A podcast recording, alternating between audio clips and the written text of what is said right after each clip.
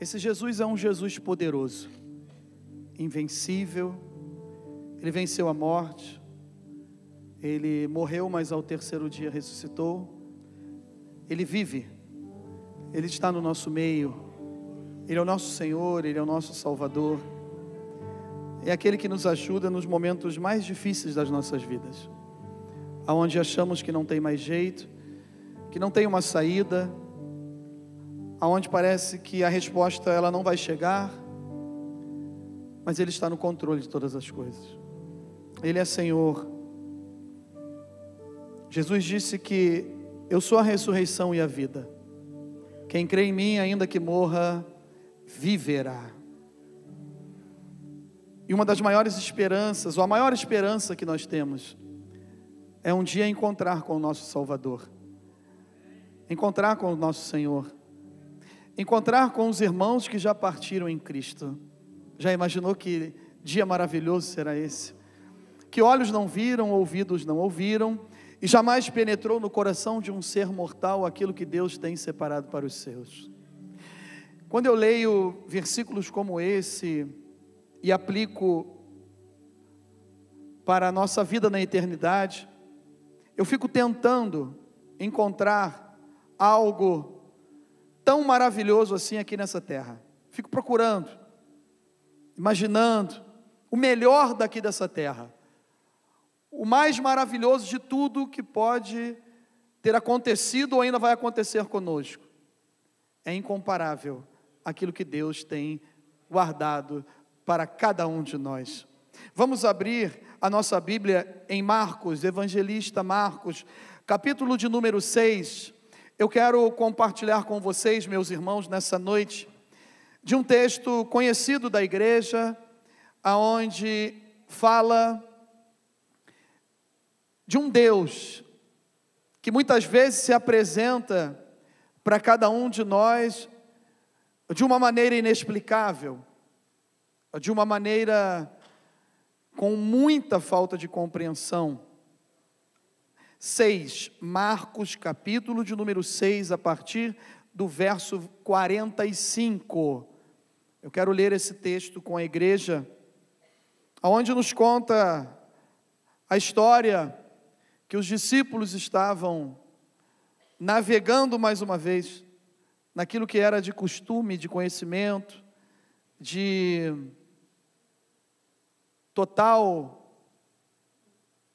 experiência, de total confiança, pois muitas vezes faziam isso durante o dia, semanas, durante dias, semanas, anos, e eles sempre estavam navegando no mar da Galileia. E o texto nos diz assim, a partir do verso 45 de Marcos, capítulo de número 6, você que está nos acompanhando pelo YouTube, que Deus possa abençoar a sua vida também. Se não está nos vendo nesse momento, o momento que você for ver essa mensagem, que Deus possa falar ao seu coração de uma forma maravilhosa, no nome do Senhor Jesus. A partir do 45 diz assim a palavra de Deus: Logo a seguir, compeliu Jesus os seus discípulos a embarcar e passar adiante para o outro lado, a Betsaida enquanto ele despedia a multidão. E tendo-os despedido, subiu ao monte para orar. Ao cair da tarde, estava o barco no meio do mar, e ele sozinho em terra. E vendo-os em dificuldade, a remar, porque o vento lhes era contrário, por volta da quarta vigília da noite, veio ter com eles, andando por sobre o mar, e queria tomar-lhes a dianteira, tomar o controle, eles, porém, vendo andar sobre o mar, pensaram tratar-se de um fantasma e gritaram, pois todos ficaram aterrados à vista dele. Mas logo lhes falou e disse: Tem de bom ânimo, sou eu, não temais. E subiu para o barco para estar com eles, e o vento cessou.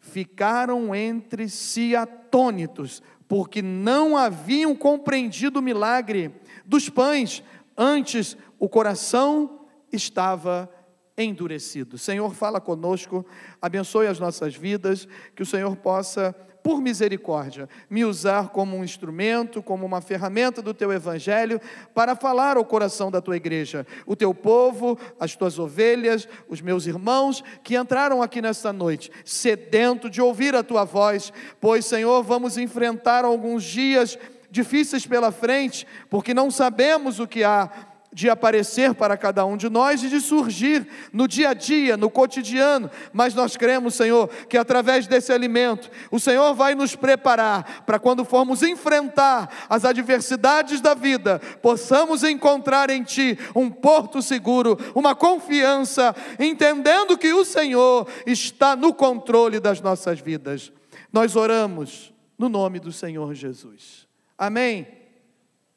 Meus irmãos, eu quero falar nessa noite sobre o medo humano. Aquilo que nos faz sentir medo. Por que sentimos medo?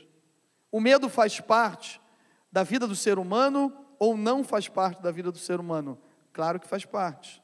Nós somos o quê? Limitados, seres humanos. Nós somos totalmente dependentes da graça, do favor, das misericórdias e das mãos do Senhor Jesus sobre as nossas vidas. Amém? O título dessa mensagem é Vencendo os Medos para Obter as Bênçãos de Jesus. Eu vou repetir: Vencendo os Medos para Obter as Bênçãos de Jesus. O que estava acontecendo aqui? Qual era o contexto desse texto que lemos? O contexto é o texto que antecede.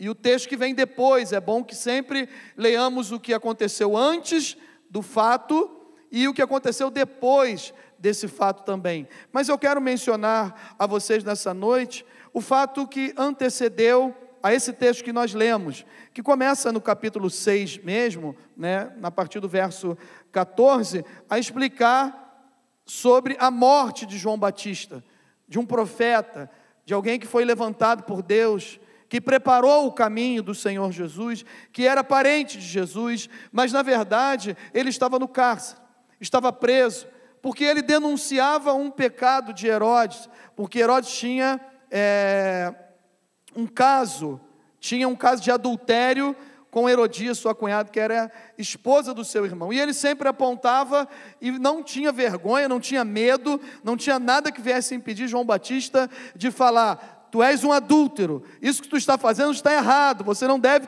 proceder dessa maneira. Mas ele foi preso, foi parar num cárcere porque pregou a verdade, porque falou de um Deus vivo, porque preparou o caminho do Senhor, mas João, é, Herodes tinha medo, tinha temor de executar João Batista, pois sabia que ele era profeta e isso ia causar um problema, pastor Mário, enorme dentro do povo, dentro do povo judeu que ouvia muito as profecias de João Batista e assim confiava e percebia que Deus era com ele, que Deus estava com ele, que era um homem ungido, separado por Deus para trazer aquele que ia abrir o caminho das boas novas, o novo caminho pelo sangue do próprio Senhor Jesus, que anunciou: Eis o Cordeiro que tira o pecado do mundo. Quando ele avistou Jesus no dia do seu batismo, ele não titubeou, ele não errou, ele falou: Esse é o escolhido de Deus, esse é o Cordeiro de Deus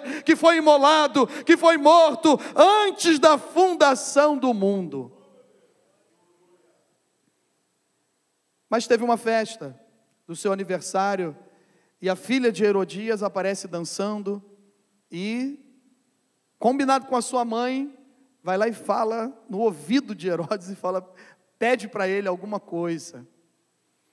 Só que ele fala assim: eu posso te dar tudo, a metade do reino, eu posso te dar o que você quiser.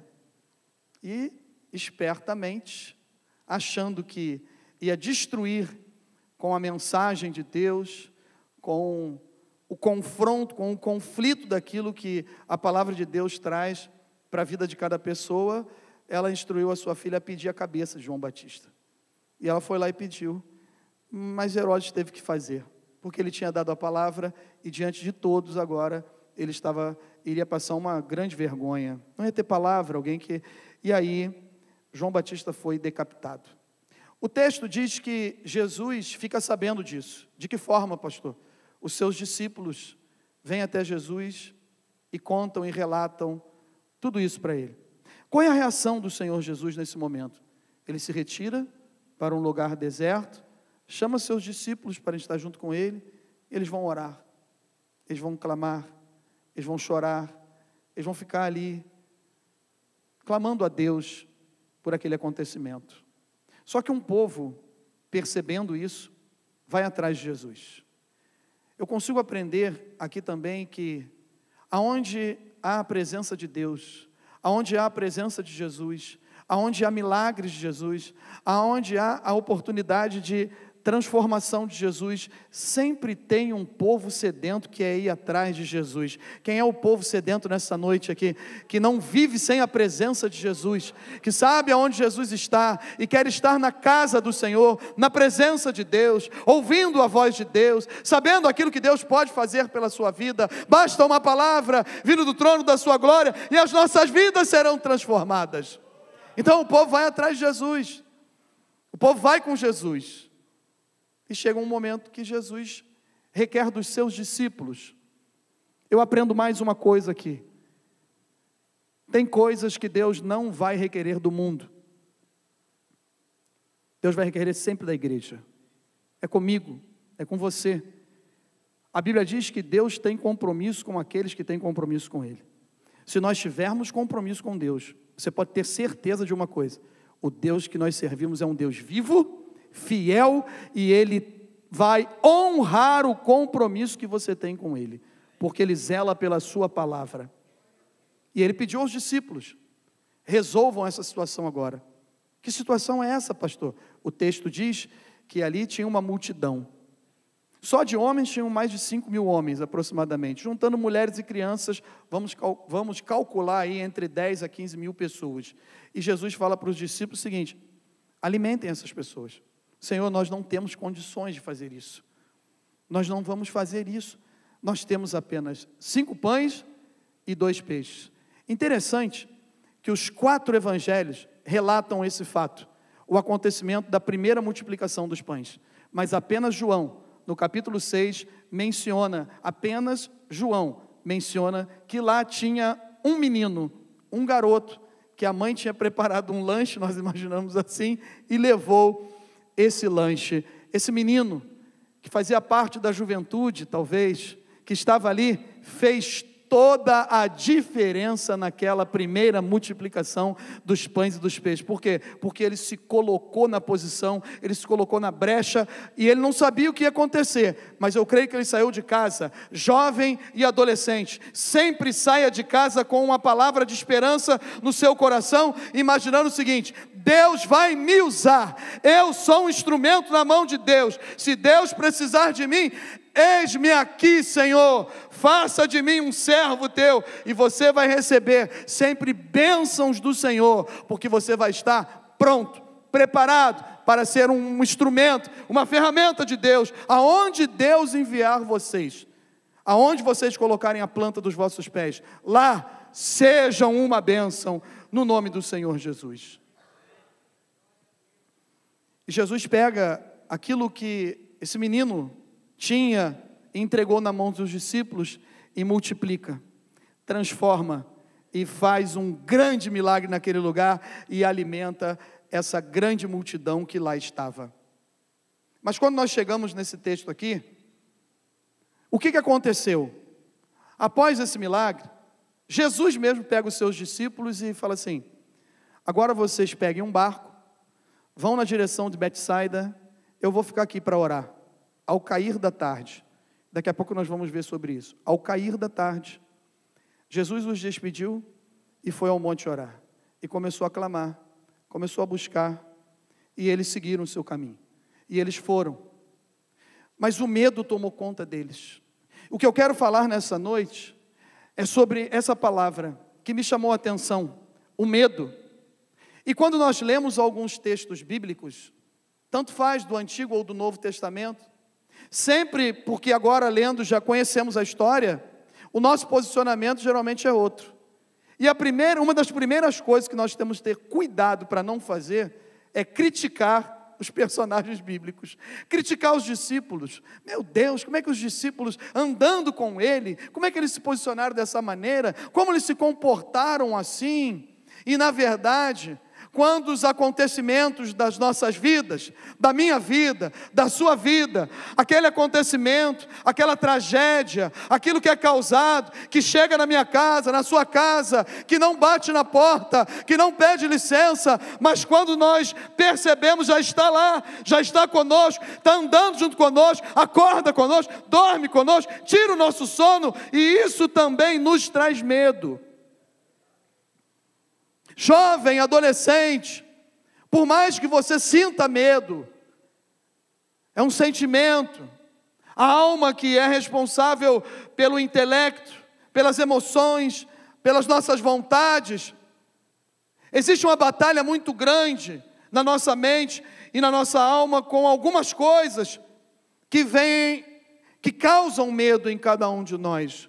Portanto, às vezes olhando para os discípulos com esse olhar de crítica. Ah, se eu estivesse lá no lugar de Pedro, eu não iria negar.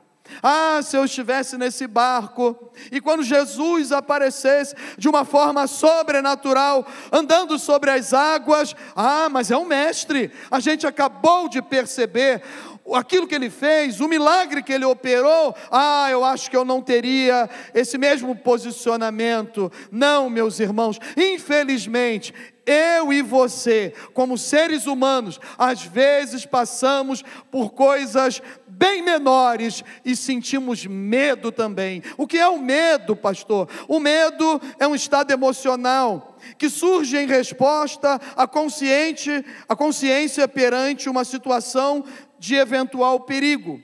A ideia de que algo ou alguma coisa possa ameaçar a segurança ou a vida de alguém faz com que o cérebro ative involuntariamente uma série de compostos químicos que provocam reações que caracterizam o medo.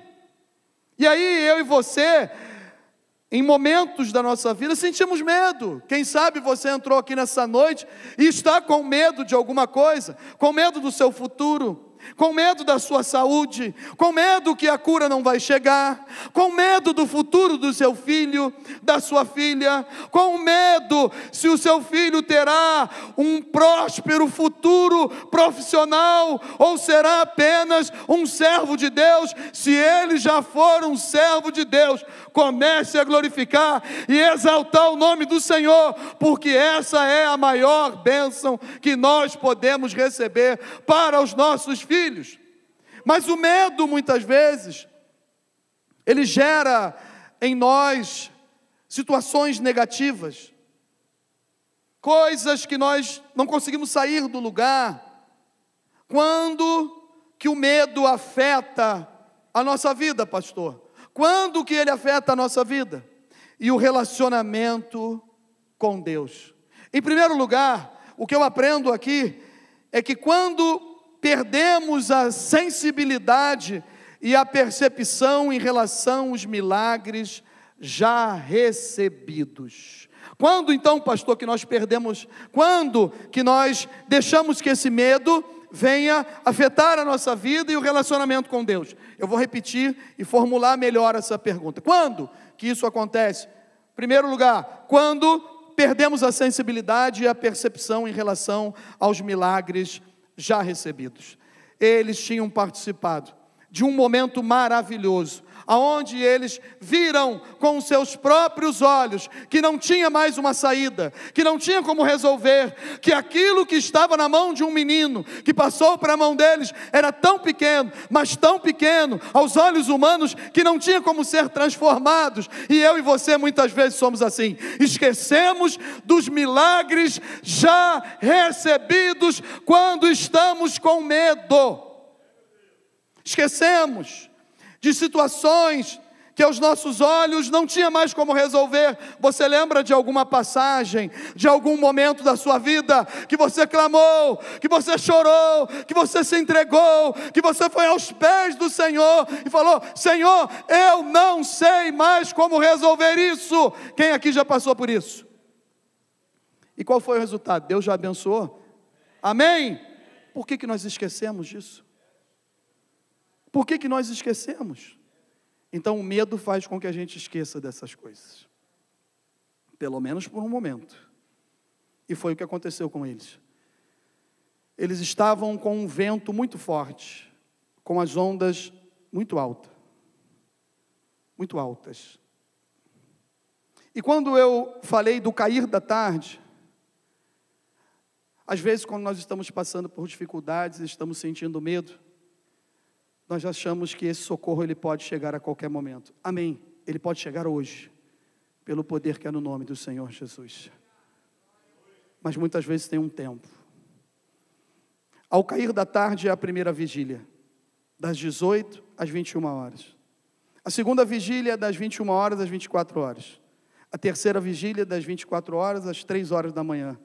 Mas na quarta vigília, das 3 às 6 da manhã, dentro de uma visão, de um calendário de estações e de uma formação de ideias do que seria uma vigília num período de 12 horas para um judeu, Jesus chegou na hora certa. Jesus chegou no momento certo, mas eles passaram um bom tempo com medo. Os milagres que já vivemos outrora, parece que muitas vezes nós esquecemos deles. Mas Hebreus 3, 8, 13, 8 diz que Jesus Cristo ontem e hoje é o mesmo e será eternamente. Aquele Deus que operou no passado, que opera no presente, ele vai continuar operando no futuro. Entregue sempre as suas causas na mão desse Deus maravilhoso, porque ele vive. Seguimos a um Deus vivo, a um Deus que venceu a morte. O nosso Deus não está pregado num madeiro. O nosso Deus, ele já desceu desse madeiro. Ele já entrou num sepulcro.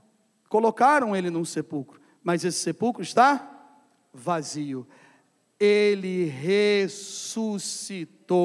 O nosso Deus ressuscitou, venceu a morte. Essa noite é noite de jogarmos o medo fora. Pastor, o que mais causa o medo? Quando esquecemos que foi o próprio Jesus que começou esse projeto aí que muitas vezes nos assusta. Que projeto é esse, pastor? Eu não sei aonde está gerando medo em você. Eu não sei se é no seu casamento, no futuro dele, do que vai acontecer, deixar de acontecer, se é na criação dos seus filhos, se é no desenrolar do futuro profissional ou eclesiástico do teu filho, da sua vida profissional, na empresa onde Deus te colocou, eu não sei o que é. Eu tenho convicção de uma coisa: se Deus começou esse projeto na minha vida e na sua vida, nós precisamos crer no Senhor. Filipenses 1,6 diz: Pois eu estou certo que Deus, do que o Deus que começou esse bom trabalho na vida de vocês, Ele vai continuá-lo, até que Ele esteja completo no dia do Senhor Jesus Cristo.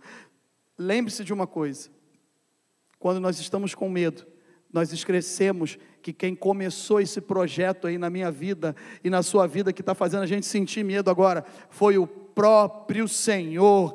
Os planos e projetos de Deus são difíceis de compreender enquanto estão sendo elaborados. Quando o próprio Jesus falou, ele diz o texto que ele compeliu Jesus que os seus discípulos viessem a embarcar e passar. Ele sabia muito bem o que estava fazendo e a ordem que ele tinha dado. Portanto, na sua vida pessoal, profissional, ministerial, no seu casamento, aonde você está agora e que está gerando medo em você, saiba de uma coisa: Ele mesmo enviou você para começar essa obra.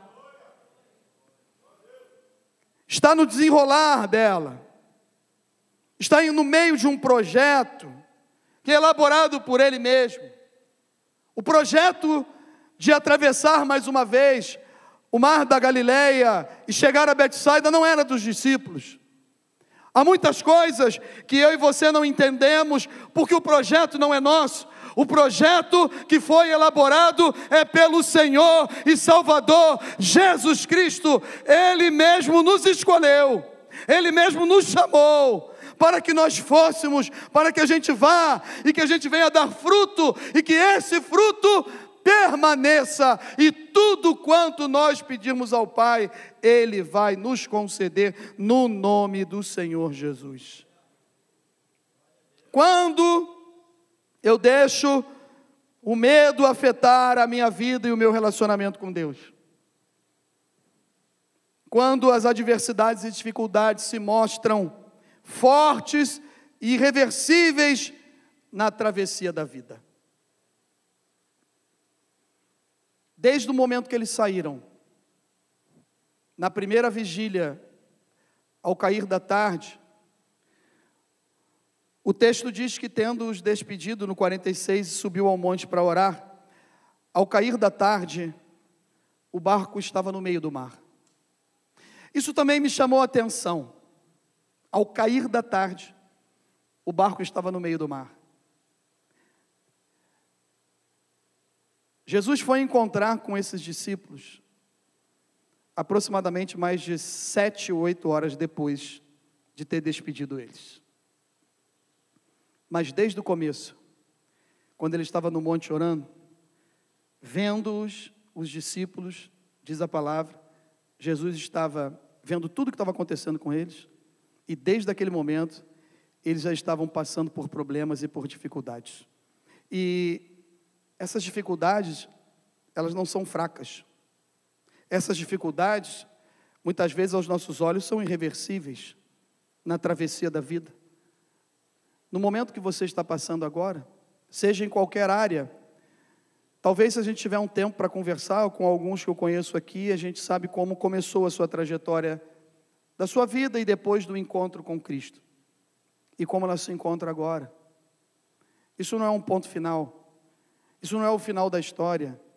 É apenas uma vírgula de um controle de Deus que está vendo tudo, que está percebendo tudo. Porque essa travessia da vida e a gente pega esse contexto da travessia desse mar revolto, aprendemos que estar no meio do mar não é fácil.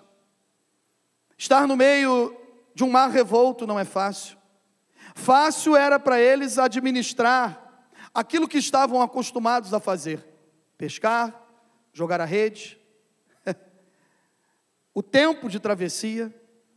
Isso tudo já era calculado porque eles conheciam muito bem a distância de 25 quilômetros de extensão por aproximadamente mais 20 quilômetros de largura de um lago, de um enorme lago, que é chamado Mar de Tiberíades ou da Galileia, aonde eles estavam acostumados a trabalhar, a atravessar, a fazer o tempo já e conhecendo o vento favorável, mas também o vento contrário, aonde demorava mais um pouco.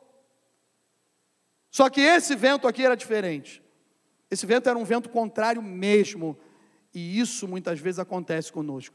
Eu não sei que tipo de vento contrário você está passando nesta noite, mas que tem gerado medo em você. Saiba de uma coisa: quando essas adversidades, adversidades e dificuldades se mostram fortes e irrepreensíveis na nossa vida, é difícil estar no meio do mar porque nós procuramos um porto seguro e nós não avistamos. Eu acredito que o vento, o cair da tarde, o começo da noite, no texto não fala, mas o tempo mudou. A perspectiva era outra. O tempo de travessia agora era outro. Olhavam para um lado, olhavam para outro, olhava para frente, olhava para trás, e cadê o porto seguro? Cadê o lugar de chegar com segurança nesse porto? E às vezes eu e você passamos por isso na travessia da vida, não conseguimos ter a convicção, a certeza que o porto seguro nosso é logo ali, que vai acabar, que esse medo vai embora, que eu vou amanhecer amanhã e o meu dia será diferente. O choro, ele está durando uma noite longa, uma noite longa que tira o nosso sono, mas o amanhecer, a alegria vai chegar. Mas, pastor, essa noite na minha vida nunca passa, nunca amanhece. Tem uma, uma notícia boa para nós nessa manhã. O medo gerou tudo isso, mas tinha alguém que estava no controle do vento, no controle do mar revolto, e que não era um fantasma, porque o medo que eu e você sentimos, muitas vezes cria-se um grande fantasma na nossa frente, mas na verdade, quem está no controle, quem está vindo na minha vida, na sua direção, na sua casa, na sua família, nesta noite, é Jesus de Nazaré e ele chega de forma sobrenatural. O natural eu e você podemos fazer, a nossa habilidade pode fazer, mas quando ele chega, no momento que nós estamos sentindo muito medo, gritando, gritando, sem identificar o que é isso que está acontecendo na nossa vida. Tem um Jesus maravilhoso que já está vendo, que já está vindo na nossa direção, ele está vindo nessa noite na tua direção. Jovem, adolescente, meu irmão, minha irmã, você não está sozinho no meio dessa travessia. Tem um Deus vivo que está junto conosco. Aleluia! Você pode aplaudir o Senhor.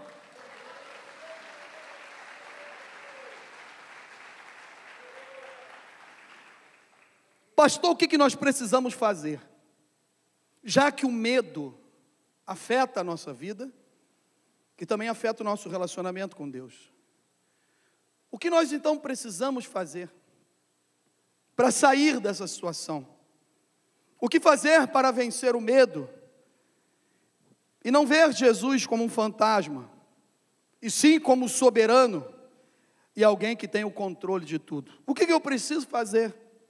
Eu preciso crer. Crer mesmo diante de um mar revolto e ventos fortes, que Ele está nos vendo e que Ele está vindo na nossa direção. É o que eu já falei. Ele está no controle, meus irmãos. Amém. Tem ondas altas aí? Tem ondas altas aí? Tem vento forte aí batendo? Nós repreendemos nessa noite pelo poder que há no nome do Senhor Jesus esse vento vai se acalmar, esse mar vai baixar, porque Jesus já está vindo na minha e na sua direção. Ele conhece, ele sabe de todas as coisas, foi ele que criou o mar. Foi Ele que criou o vento, foi Ele que criou o barco, Ele está subindo no barco, Ele já está chegando, você não vai mais ficar sozinho, Ele está subindo no barco. Todas as coisas foram feitas por Ele, por intermédio dEle, para a glória dEle, para o louvor do nome dEle para que Ele seja glorificado e exaltado sempre nas nossas vidas. O texto da história de Gideão também chama muito a minha atenção, quando Deus fala uma palavrinha muito importante, ao dizer por que, que ele estava diminuindo o número e escolhendo um exército cada vez menor. Quando ele fala para Gideão, que com poucos ele ia subir para a guerra. Porque se fossem muitos, o povo ia falar assim: foi na força do nosso braço que nós vencemos essa batalha.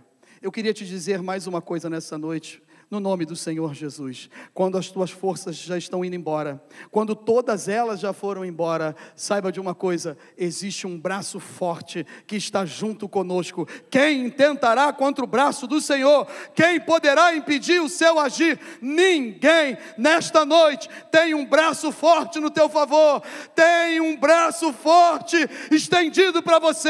Ninguém pode impedir o agir de Deus quando chegar na hora certa, na quarta vigília, que é o momento de Deus.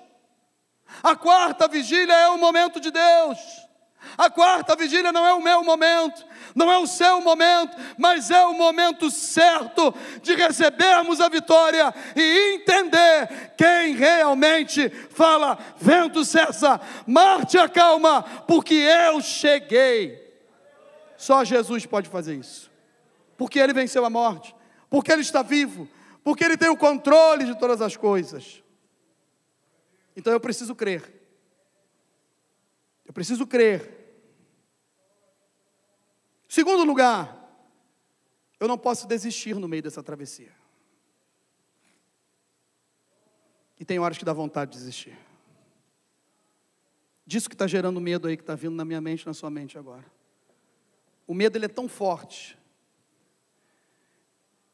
Por isso que ele afeta a nossa vida e nosso relacionamento com Deus. E a gente tem que repreender isso no nome do Senhor Jesus. Ele tenta tirar a nossa fé. Que é a convicção dos fatos que não se veem e a esperança daquilo que ainda vai acontecer e que nós vamos ver acontecer. Isso é fé. Eu não estou vendo nada, mas eu creio que vai acontecer e daqui a pouco eu vou estar enxergando o agir de Deus. Isso é fé. Mas ele tenta tirar a nossa fé. Começa com medo e depois vira uma batalha espiritual. E aí tem um inimigo, que tem uma batalha travada, que é o inimigo das nossas almas, e ele tenta jogar setas na nossa mente, tentando machucar a nossa alma, a nossa vontade, nossas emoções, nosso intelecto, dizendo para nós mesmos: não faça mais isso, não se envolva mais com isso, não gaste mais tempo da sua vida com isso, porque isso não vai levar a lugar algum, não vai acontecer nada. E aí dá vontade de desistir. Mas uma das coisas que a gente tem que fazer para alcançar as bênçãos de Jesus é crer. A segunda é não desistir. Não desista. Continue.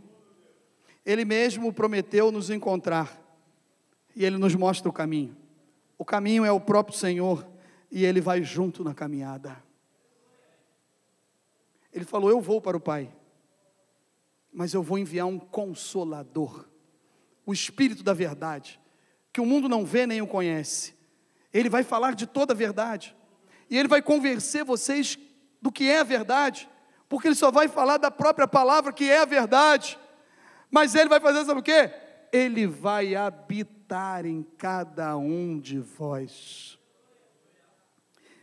Jesus disse: Não fiquem aflitos, creiam em Deus, creiam também em mim. Na casa do meu pai há muitos quartos eu vou preparar um lugar para vocês.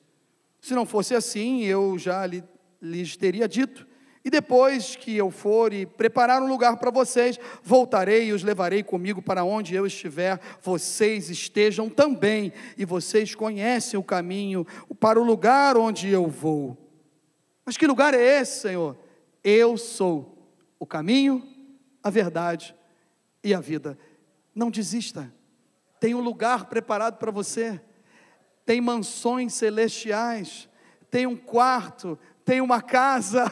Tem um lugar aonde não vai haver ferrugem. Não vai ter corrosão. Não vai ter destruição. Não vai ter roubo. Não vai ter mentira não vai ter lágrimas, não vai ter choro, toda lágrima será enxugada dos olhos, nós não teremos mais doença, não teremos mais sofrimentos, não, nós teremos a presença de um Deus vivo, maravilhoso, que com a sua própria luz vai iluminar todo esse lugar e nós vamos adorar 24 horas dizendo: Ele é santo, santo, santo, santo, santo, santo, santo, santo é o Senhor. Não desista, vença esse medo. A terceira coisa para a gente finalizar. Como eu faço para vencer então, pastor, o medo? É ter a fé e a convicção que o Senhor vai se manifestar de, sobre, de forma sobrenatural na hora certa. Tem coisas que só Jesus faz, irmãos. Amém? Tem coisas que só Jesus faz. Entrega isso para o Senhor nessa noite. Entrega nas mãos dele. Salmo 37, 5 diz, diz o quê? Entrega o teu caminho ao Senhor. Confia nele. E o mais ele fará. Pare de lutar. Entregue isso nas mãos do Senhor. Eu tenho aprendido isso com Deus. Eu tenho tentado de todas as maneiras algumas coisas na minha vida. Eu tenho usado estratégias minhas. E eu comecei a falar com Deus, Senhor, eu não sei mais o que fazer. Mas quando eu me entreguei, E também comecei a perceber que dentro dessas estratégias tem os meus erros, as minhas falhas. Falei, Senhor, está aqui nas tuas mãos.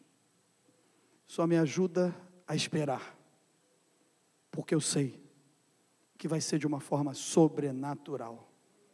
Não vai ser do meu jeito, não vai ser na minha velocidade, não vai ser da minha forma. O tempo dele é diferente do nosso, irmãos. O tempo de Jesus, ele é diferente. Para Deus, um dia como se fosse mil anos, e um mil anos como se fosse um dia. Então, é atemporal. É diferente de nós. Não é do nosso jeito. Ele sabe o momento certo de agir em nosso favor. A forma como ele vai operar, nós não sabemos.